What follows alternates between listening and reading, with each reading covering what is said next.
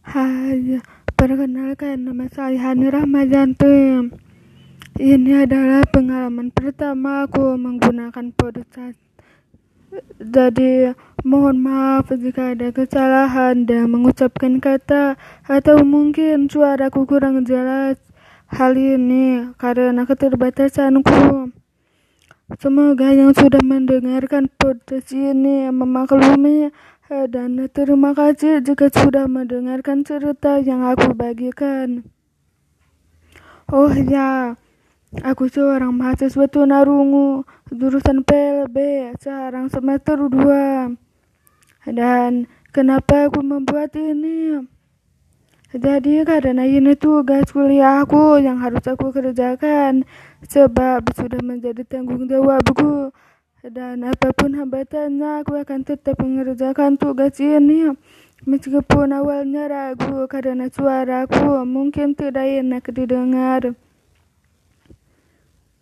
Oke, di sini aku akan menceritakan pengalaman hidup sesuai tema yang aku buat.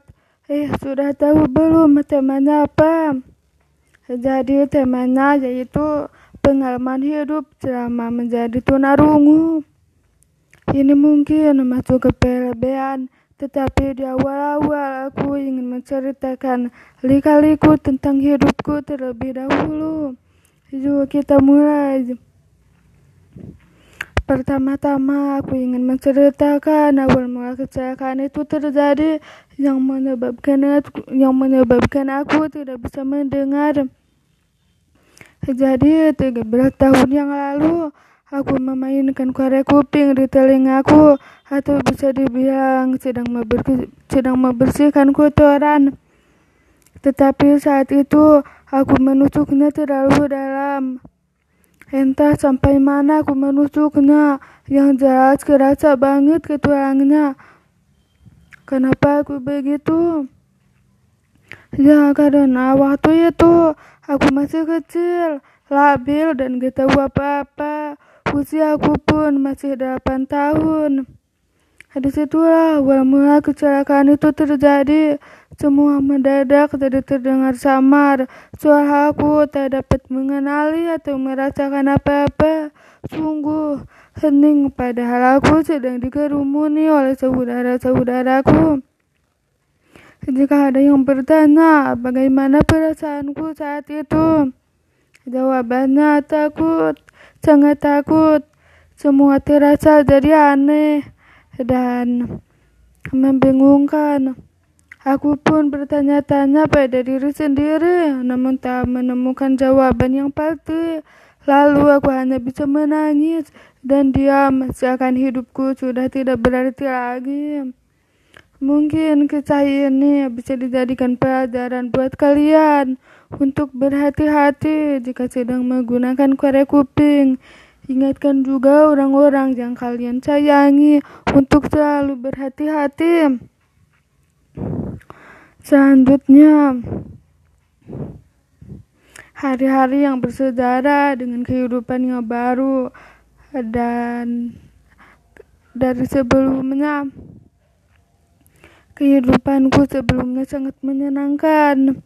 Aku dapat mendengar apa pun yang ada di sekelilingku.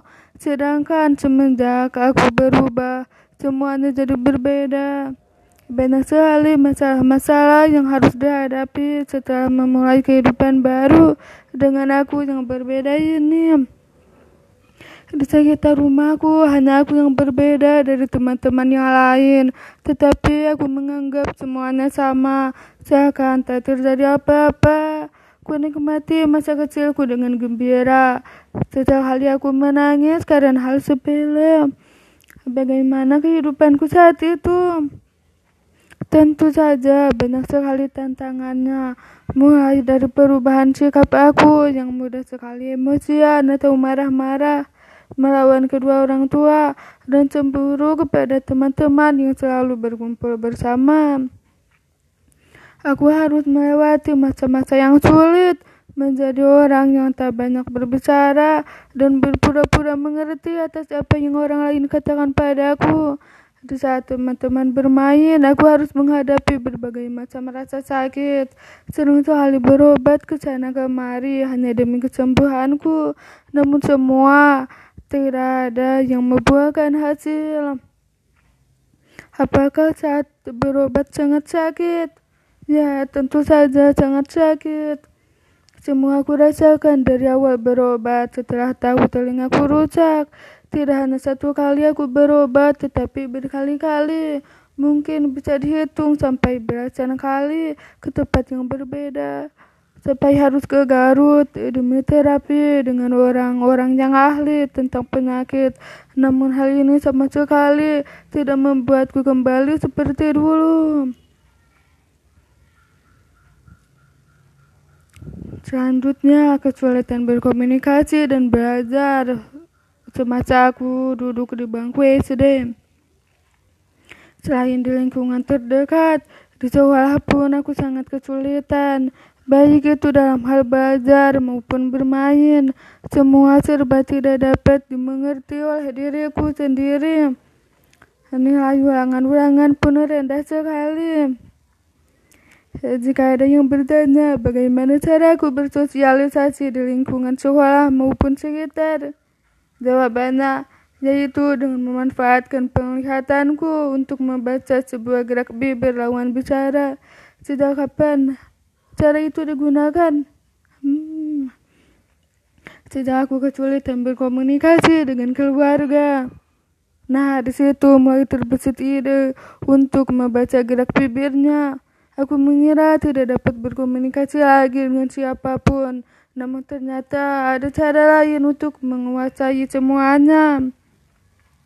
Ya begitulah cara aku berkomunikasi. Terkadang tidak semua bisa aku pahami gerak bibir orang-orang karena memang pada dasarnya manusia berbicara itu cepat dan tidak semua sama. Begitulah. Oh kita lanjut ke poin berikutnya perbedaan sebelum dan sesudah memasuki sekolah luar biasa. Sudah tahu kan apa itu sekolah luar biasa? Kita lanjut. Semenjak aku masuk ke dunia SLB, salah satu sekolah khusus untuk orang-orang yang memiliki hambatan sepertiku. Di sinilah aku tahu siapa aku sebenarnya. Jadi orang yang memiliki keterbatasan dalam pendengarannya itu disebut tunarungu. Apa sih tunarungu itu? Oh, aku akan menjelaskan sesuai pemahamanku ya. Jadi tunarungu adalah individu yang memiliki hambatan dalam pendengaran atau pendengarannya terganggu. Terus biasanya ini tergantung pada individu. Misalkan ada yang gangguan pendengarannya total atau bisa dibilang tunarungu berat. Setelah setelah aku memasuki SLB, Aku mulai belajar mengenali jenis-jenis anak berkebutuhan khusus. Ternyata anak ABK itu banyak ya. Ada yang tidak bisa melihat atau disebut tunanetra. Terus ada yang tidak bisa berjalan kayak gitu. Wah, pokoknya suasananya beda banget sama sama di sekolah umum. Di sini aku bisa bersosialisasi dengan siapa pun dan apa pun hambatannya, kami saling melengkapi menolong belajar bersama juga. Lalu ada bahasa yang perlu kalian ketahui yang biasa digunakan oleh anak-anak tunarungu. Mau tahu apa itu? Nah, bahasa isyarat nih. Sepertinya sudah gak asing lagi ya. Jadi bahasa isyarat itu adalah bahasa sehari-hari yang sering digunakan oleh anak-anak tunarungu jika kalau ingin mengatakan sesuatu atau ingin bertanya tentang apa pun itu, mereka memperagakan berbagai macam bahasa isyarat. Semakin ke sini, aku semakin suka berkomunikasi dengan cara seperti ini. Jadi aku juga selalu menggunakan bahasa isyarat. Gak usah capek-capek memahami gerak beberapa orang-orang begitu. Seru gak sih? Ya tentu dong, sangat seru pastinya. Meski tanpa pendengaran, tetapi masih ada tangan dan mata untuk ngobrol dan memperhatikan atau merasakan. Oh iya, kalian yang sudah mendengar tentang bahasa isyarat ayo belajar yuk biar kalian bisa berkomunikasi dengan aku gitu oke kita lanjut ke perbedaan sebelum dan sesudah memasuki SLB apa aja sih perbedaannya jadi di sekolah umum kan isinya anak-anak normal semua terus dalam satu kelasnya tuh puluhan orangnya berbeda dengan SLB. Di SLB isinya anak-anak berkebutuhan khusus, ada fasilitasnya, dan ada satu kelasnya tuh terbatas gitu. Ada yang satu kelasnya tiga orang, itu pun khusus tunarungu, karena ngajar anak tunarungu nggak boleh lebih dari empat orang. Guru-gurunya juga ngajar di bagian-bagian khusus sesuai spesialis yang mereka pilih. Cukup sampai sini ya, kita lanjut ke poin berikutnya. Poin berikutnya yaitu prestasi yang pernah dicapai dan diraih selama menjadi siswi SLB di masa aku SMP atau SMA.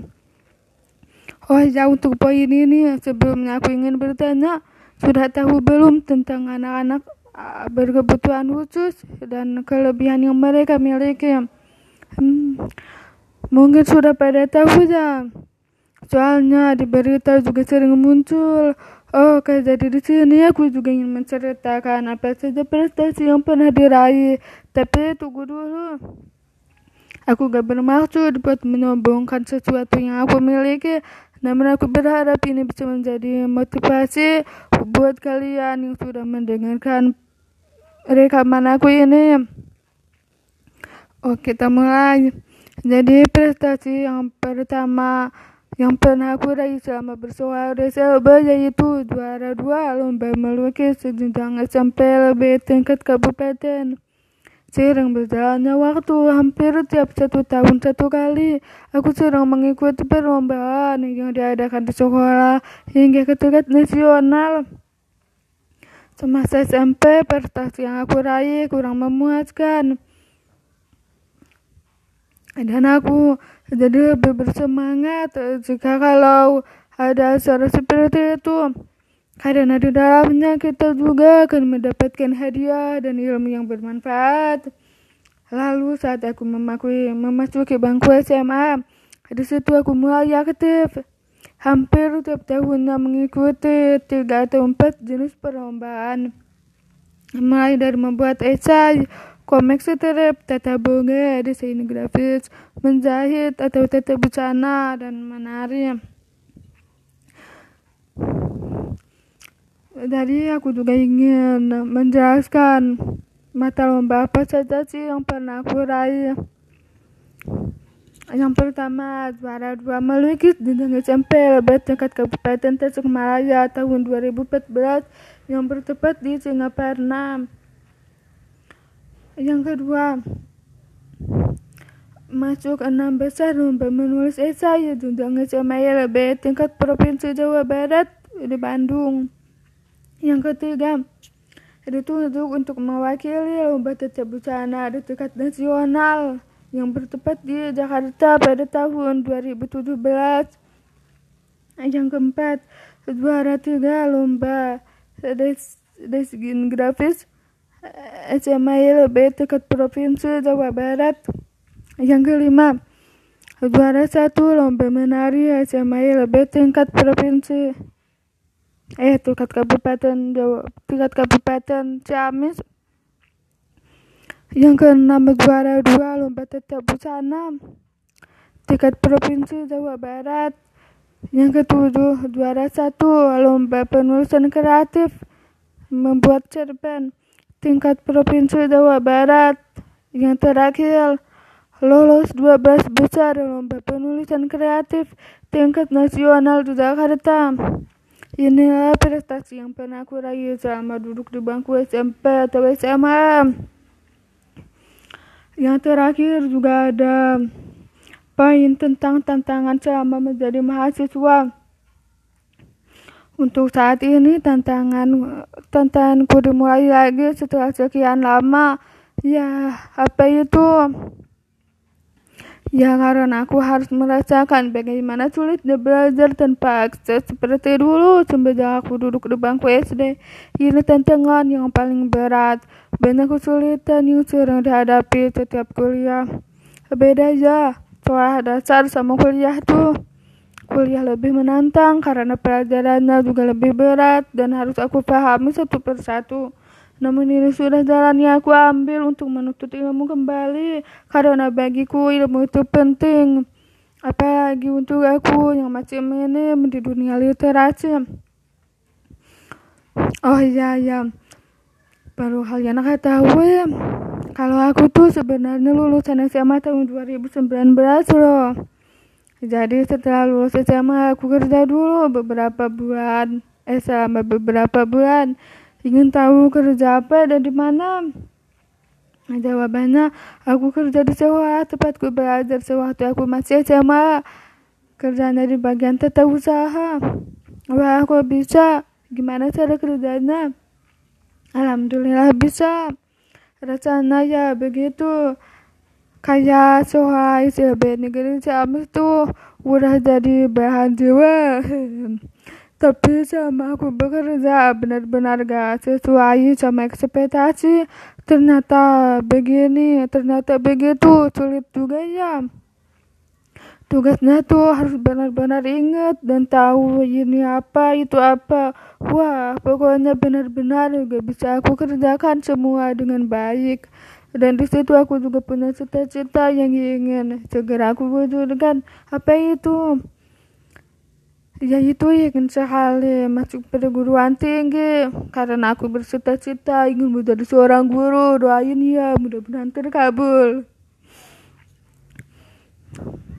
Oke kita lanjut lagi Orang-orang terdekatku pun sangat mendukung aku untuk melanjutkan pendidikan.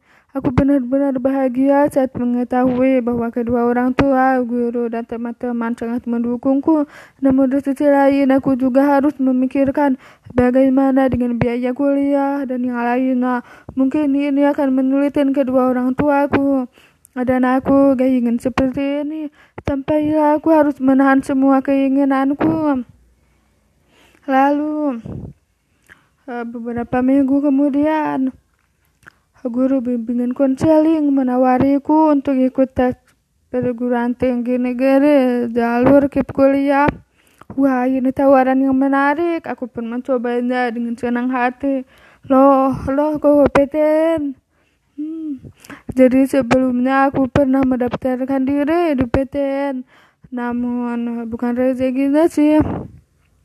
Indonesia yang menerima aku. Sangat-sangat bersyukur bisa masuk perguruan tinggi swasta kesempatanku untuk menuntut ilmu. Dan alhamdulillah tidak membe tidak membebani kedua orang tua.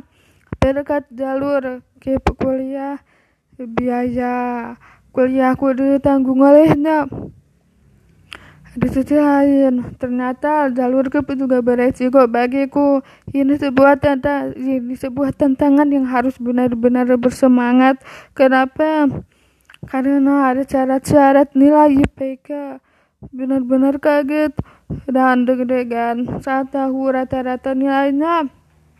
Aku kira tak akan seperti ini, namun ya sudahlah. Yang penting aku bisa masuk kuliah. Alhamdulillah juga banyak yang mendukungku. Eh, eh tunggu, kerjanya keluarga. Ya, setelah aku mencoba bertahan kerja sambil kuliah tuh, ternyata berat sekali. Bebanku semakin bertambah dan itu pun hanya bertahan selama tiga bulan. Jadi aku memutuskan untuk fokus kuliah dulu. Karena kalau aku sambil kerja terus, tugas-tugas kuliah aku juga tertinggal. Dan aku selalu khawatir perihal nilai. Meskipun kuliah masih online, tetapi tetap saja selalu ada hambatan di setiap pembelajaran berlangsung. Oke, ini sebuah tantangan juga. Setiap kuliah aku selalu mengandalkan penerjemah di HP supaya bisa mengikuti pelajaran meskipun tidak semua benar-benar pas sama apa yang dibicarakan dosen dan juga aku harus benar-benar bisa mengikuti perkuliahan dengan baik, menguasai semua materi juga demi cita-citaku. Apa pun yang akan terjadi, aku harus berjuang agar bisa meraihnya atau lulus kuliah tepat waktu. Amin. Cukup sampai sini ya. Terima kasih yang sudah mendengarkan rekamanku. Dan mohon maaf juga jika ada kesalahan dalam mengucapkan sebuah kata atau mungkin suaranya kurang jelas gitu ya. Pokoknya terima kasih banget yang udah mendengarkan rekamanku ini. Semoga bermanfaat buat semuanya. Bye sampai sampai jumpa lagi di podcast yang berikutnya